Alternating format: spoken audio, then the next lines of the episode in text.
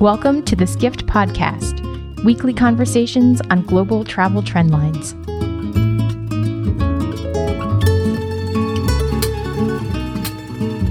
The Skift Global Forum recently brought together some of the biggest names in online travel for rousing conversations on stage and behind the scenes.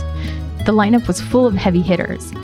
Dara Khosrowshahi, CEO of Expedia Inc., Jay Walker, who founded Priceline and is now CEO of Upside, Brad Gerstner, founder and CEO of Altimeter Capital, and Rich Barton, founder of Expedia and current executive chairman of Zillow Group. After talking about the past, present, and future of online travel in front of the crowd, they joined us backstage in the Skift Take studio for an encore conversation about mobile, voice search, augmented reality, and how the industry is adapting to changing consumer behavior. They spoke to Skift contributing writer Jeremy Kressman and me, editor and podcast host Hannah Sampson. So, today's episode of the Skift podcast is one of several conversations we're bringing you from backstage at the Skift Global Forum. The Skift Take Studio series is presented by MasterCard, a payments technology company that is enabling loyalty, security, and data solutions for the global travel industry. We know very well who you all are, but if you could just give your names and your titles just so our audience knows. Hi, I'm Dara Khosrowshahi, CEO of Expedia Inc. I'm Jay Walker, best known as founder of Priceline, and I'm the CEO of Upside. I'm Brad Gerstner. I'm the CEO and founder of Altimeter Capital. And I'm Rich Barton. I'm the executive chairman of Zillow Group. Guys, um, thank you for being here with us today at the Skift Forum. Um, how do you think online travel agencies need to evolve to stay relevant in today's environment? Obviously, with all the technological changes, changes in customer behavior, what trends are you guys seeing that are going to be really important? Dar, you run one, so why don't you start? yeah, I've been talking for an hour. Can you take over, please? I think it's it's actually something that you two refer to, which is personalization. Uh, one of the issues that really stood in the way of personalization is that the vast majority of our bookers don't sign in, so we have no way to personalize because we don't know you. Now that a significant uh, portion of users are coming through uh, social networks, or uh, mobile where identity is established. Once you establish identity, you can start uh, personalizing and optimizing to that identity. Uh, it's something that wasn't possible in the past. It is in the very, very early stages, and I think the the players who do it best over a long period of time will be winners. And uh, you know, just just to build on that, you know, the question was how do you stay relevant?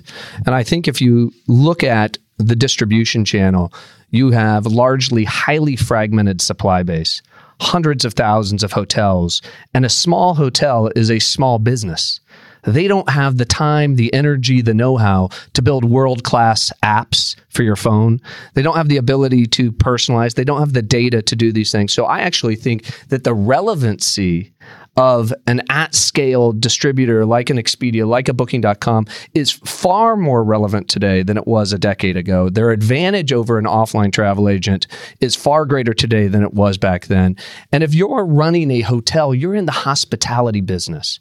So I don't think the CEO of Marriott spends nearly as much time as Dara thinking about conversion rates within his web application. He's spending time thinking about how to make the hospitality experience better.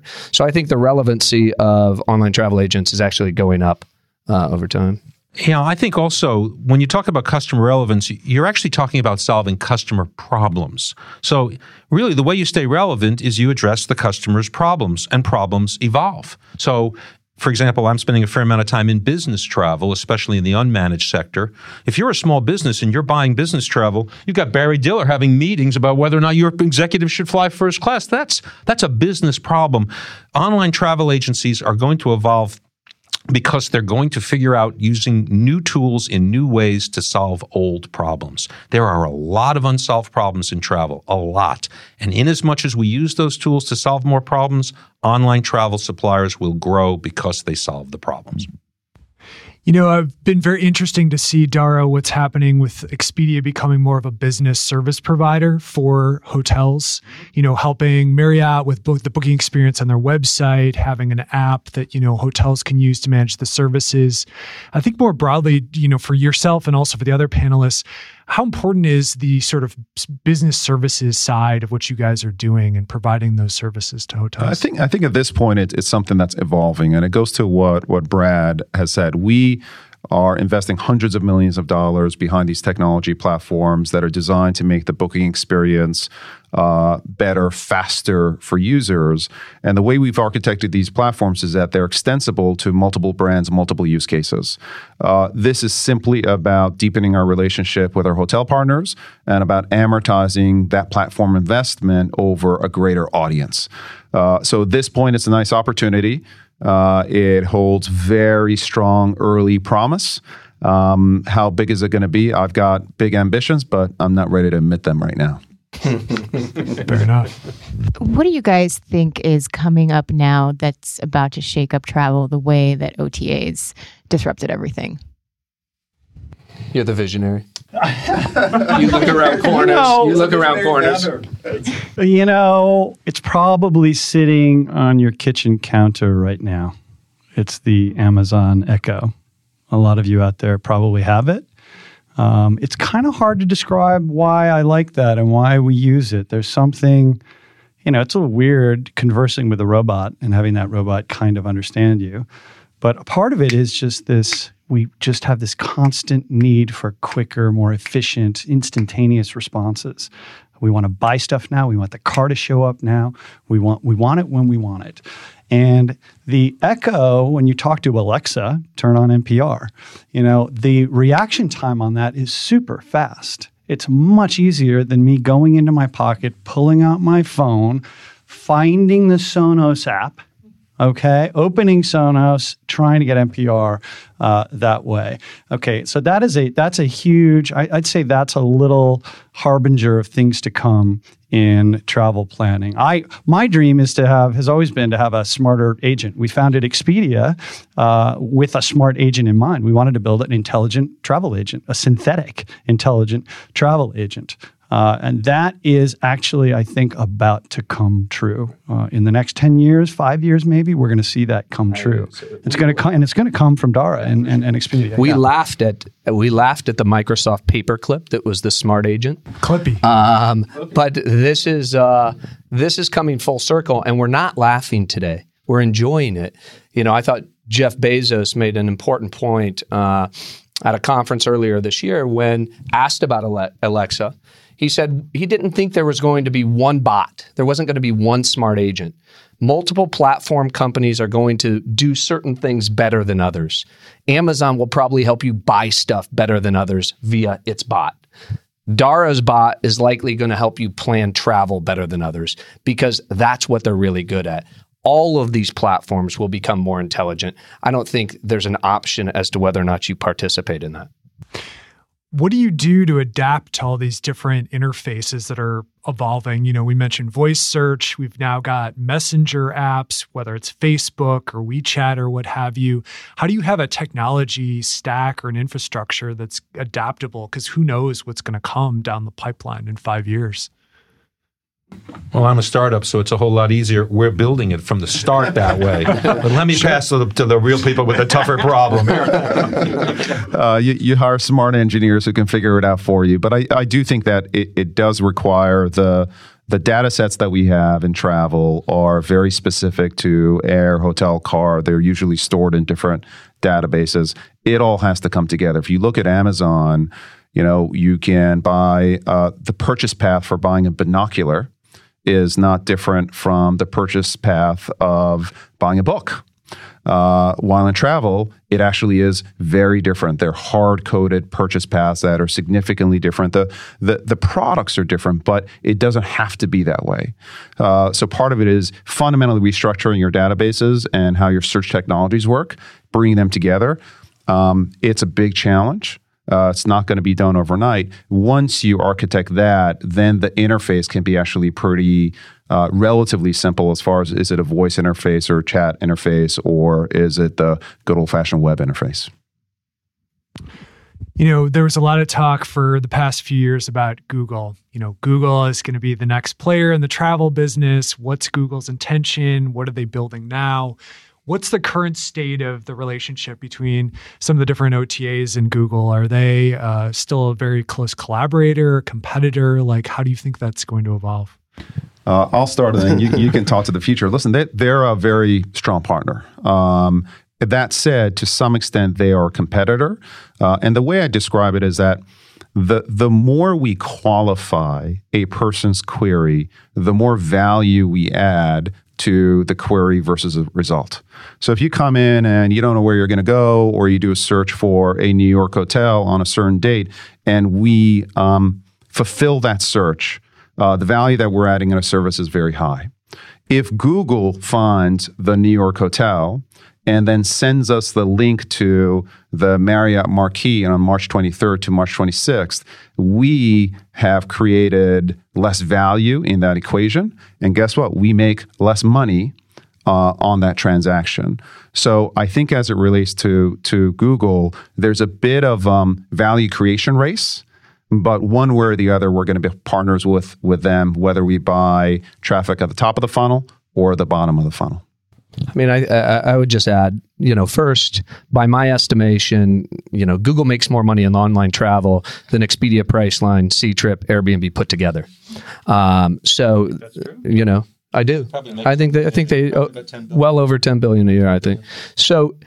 If you start from that place, then they, they they have an important it- a lot of it's partnership, stars, right? They have an important billion and a partnership. not, not not not not to not to mess up.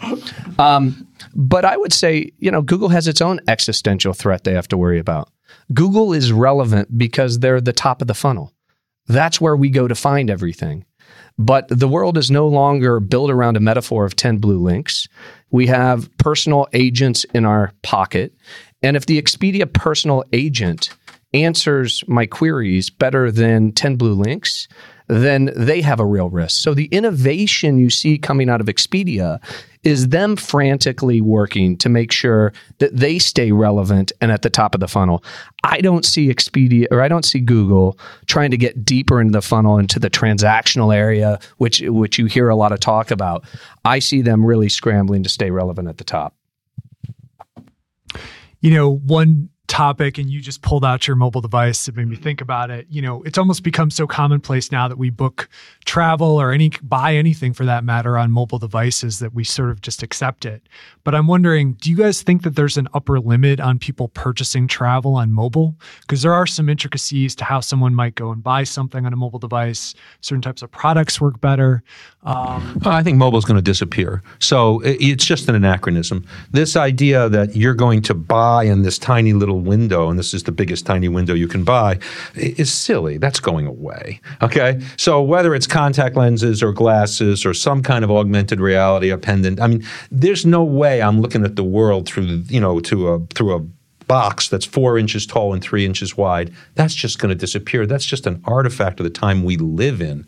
All right, that's this is going going to be gone, and when it's gone.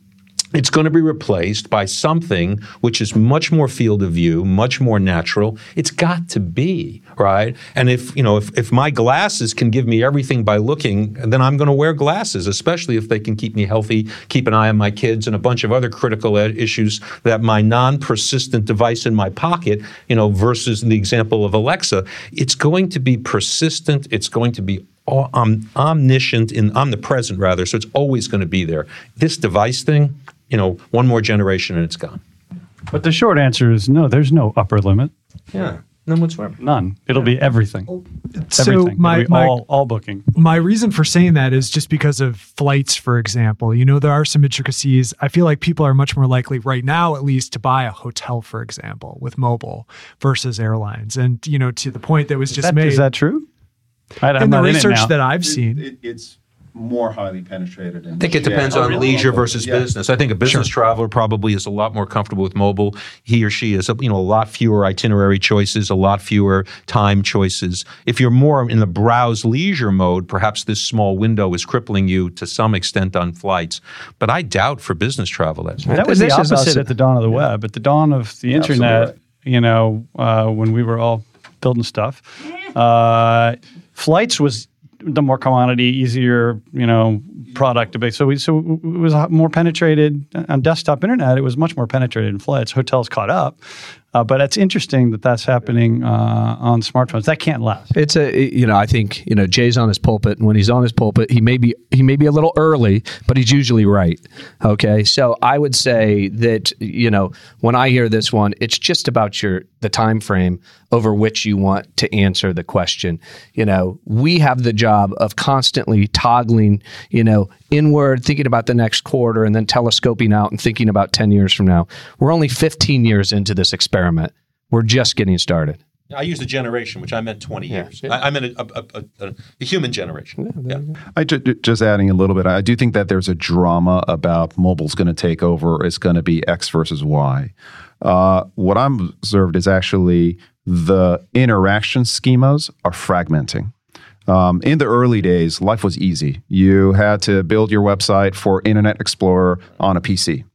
Um, then Internet Explorer turned into Chrome and Firefox and Explorer. So anything you build, you've got to optimize for all of these interaction points. Then the interaction points went to mobile and their Android and iOS and MWeb, etc.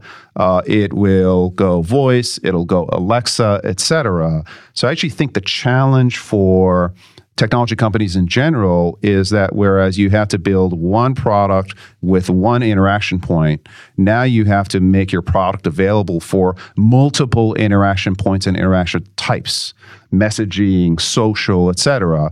And that's the bigger challenge which is how do you optimize every single one of these products? How are they great? Because however someone interacts with Expedia, they expect a great experience. And if you don't have a great experience on Alexa and Alexa can't answer your Expedia question well, you're not going to be satisfied. That fragmentation, I don't think one thing's going to take over. It's fragmenting. Will it be glasses? Will it be contact lenses? I don't know. But that fragmentation is a real challenge. Let me, let me highlight something here because got me thinking as you were chatting. And it refers back to uh, Brad's big data point personalization and big data. All right, in the world where it's harder to keep up with the fragmentation of UI, the fragmentation of technology on the back end, the difficulty in connecting to suppliers, in that world, it's harder. It's harder. It's way harder. You need to be able to have way more technology smarts and way more, way more capital intensive. It is a huge, huge boon. This for Expedia and We hope. for Priceline. No, it, it's a huge. It's huge because who else? Who else has the data? Who else can invest across this multiplicity of platforms? The, the the the internet when it came around was the great leveler. Like everybody had access to it. So winning in that era, like you had to be like that was really really hard, and you've seen a lot of churn from that era. In this new era. The advantages that Expedia and Priceline and, and the established players have are going to multiply. Expand. Yeah. yeah. Jay, you you talked about glasses, contacts. Um, are you are you imagi- imagining some kind of like augmented reality? I'm not imagining it. It's happening. I mean, you look at the amount of dollars being put into augmented reality, and it's no kidding around. I mean, the minute you can wear a pair of glasses that improve your life on a uh, every waking hour, you're going to put on those pair of glasses. The only question is to create a value equation that solves enough problems for enough customers. It's not a technology limitation. Your glasses are already augmented There you go. I know mean, that. no, but that's the- you know this is just an evolution Yeah. of what we've been doing for a very Exactly. long time. But finally, there'll be a data set, Exactly. right? And when you look at, it'll come in through the gaming probably portal because the gaming world It is might so. be Snapchat right now. It could be Snapchat, That's a yeah. single purpose Yeah. pair of glasses that I wouldn't be surprised if Snapchat, Snap now they're called. Uh, I bet they sell a But lot Brad's of right. those things. But Brad's right. This was the original augmented reality, right? 500 years ago, you could grind lenses and take people who couldn't see, and you could now extend your useful not life, and now you could see for the rest of your life. All we're going to do is put the digital world interface here, and whether we put it here or right on our eyes in material, we're going to put it here because this is the primary point, along with the ears, which is where Apple is going and saying, hey, you know what? I'm going to augment reality through the ears, which is why the wireless earbuds is such an innovation because they realize if I can make a persistent, ubiquitous t- ability to, to whisper in your ear in ways that are completely invisible to everybody else, I win. But so that's why they're doing it. Why didn't Google Glass then like like take off and do. Pay no- pay no Early- attention early geeky- geeks run failures. yeah, Yeah, what else is new? right? It's like saying, you know, why is AOL no longer in charge of the world? Okay, because you the- use it? Because the world changes. Was right? It was a terrible. It was super painful. It was a. It was a, look. There's going to be hundreds of experiments Yes. before somebody Yes. gets it just right. Yes. And when they get it just right,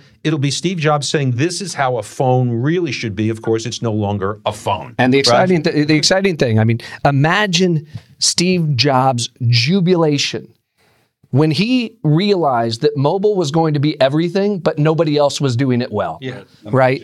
And so it's the same thing with glass. I mean, it, you know, the pioneers are undeterred by these early failures because the trajectory is so obvious to them. It's it- it's so obvious to Jay that this is going to happen. Now it's just experiments as to what's going to work, what's going to get us there, what's going to be the tipping point.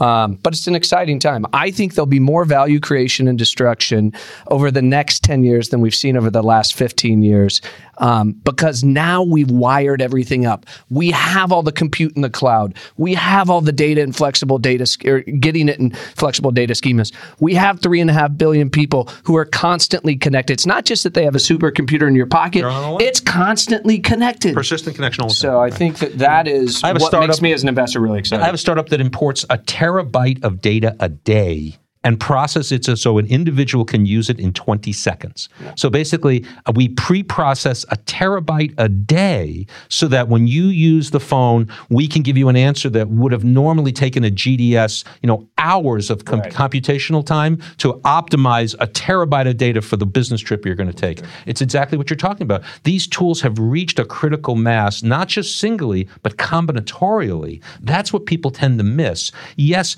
data pro- the cloud is one thing, AI is another thing, ubiquitous bandwidth is another thing, devices with downloadable software is another thing. But if you combine it, it's a multiplicative uh, event. And the in, the interactions are you can get pieces one and three right, but somebody comes along and says, no, no, no, one, two, three, four wired together are way smarter than just one and three. and then you get a useful paperclip. Or maybe you know what? If you're lucky, because the paperclip was one of the great inventions. Okay. It's ahead of its time. You guys seem to all like really respect each other, get along really well. I don't know if that's always been the case. If you've always been um, this happy together in the same room, Dara has always treated me nicely. that's that's good. Do you? we do we you actually ever, hate each other. That's Okay, all fake. you're doing you a good job Just wait until sharing. afterward. do you ever? Do you ever get together and think like, you know, we let's the four of us just go do something great and you know, Well, Kiss your you know, I, goodbye. I, Every I- damn day. I, I, I would, I would say it's been a blast. We were extraordinarily lucky to be there when we were there. Um, we all came at it from different angles, but I think there is a tremendous amount of mutual respect, um, and it's fun. Rich and I have gone on to do probably five other projects together. Uh, I was an early investor in Zillow, and I get up hoping to do more projects. We're a big investor in Expedia because I'm excited about what they're doing. So yes, I you know um, rinse, wash, and repeat with the same people uh, you know who got you here.